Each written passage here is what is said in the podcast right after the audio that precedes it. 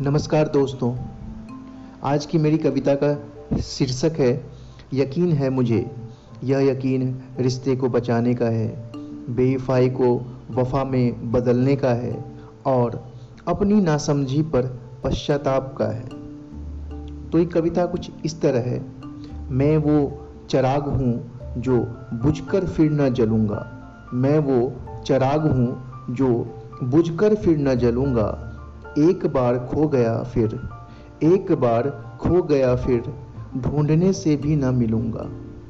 मैं वो चराग हूँ जो बुझकर फिर न जलूँगा। एक बार खो गया फिर, ढूँढने से भी न मिलूँगा। तू सोचती है, तू सोचती है कोई और तुम्हें समझ पाएगा?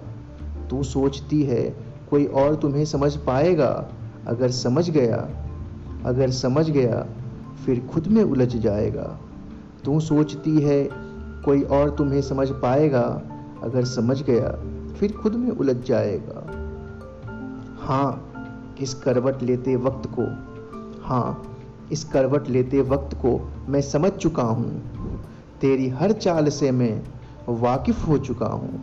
हाँ इस करवट लेते वक्त को मैं समझ चुका हूँ। तेरी हर चाल से मैं वाकिफ हो चुका हूँ। सब्र तो रखा है मैंने, सब्र तो रखा है मैंने, पर शायद ये बाँध टूट न जाए।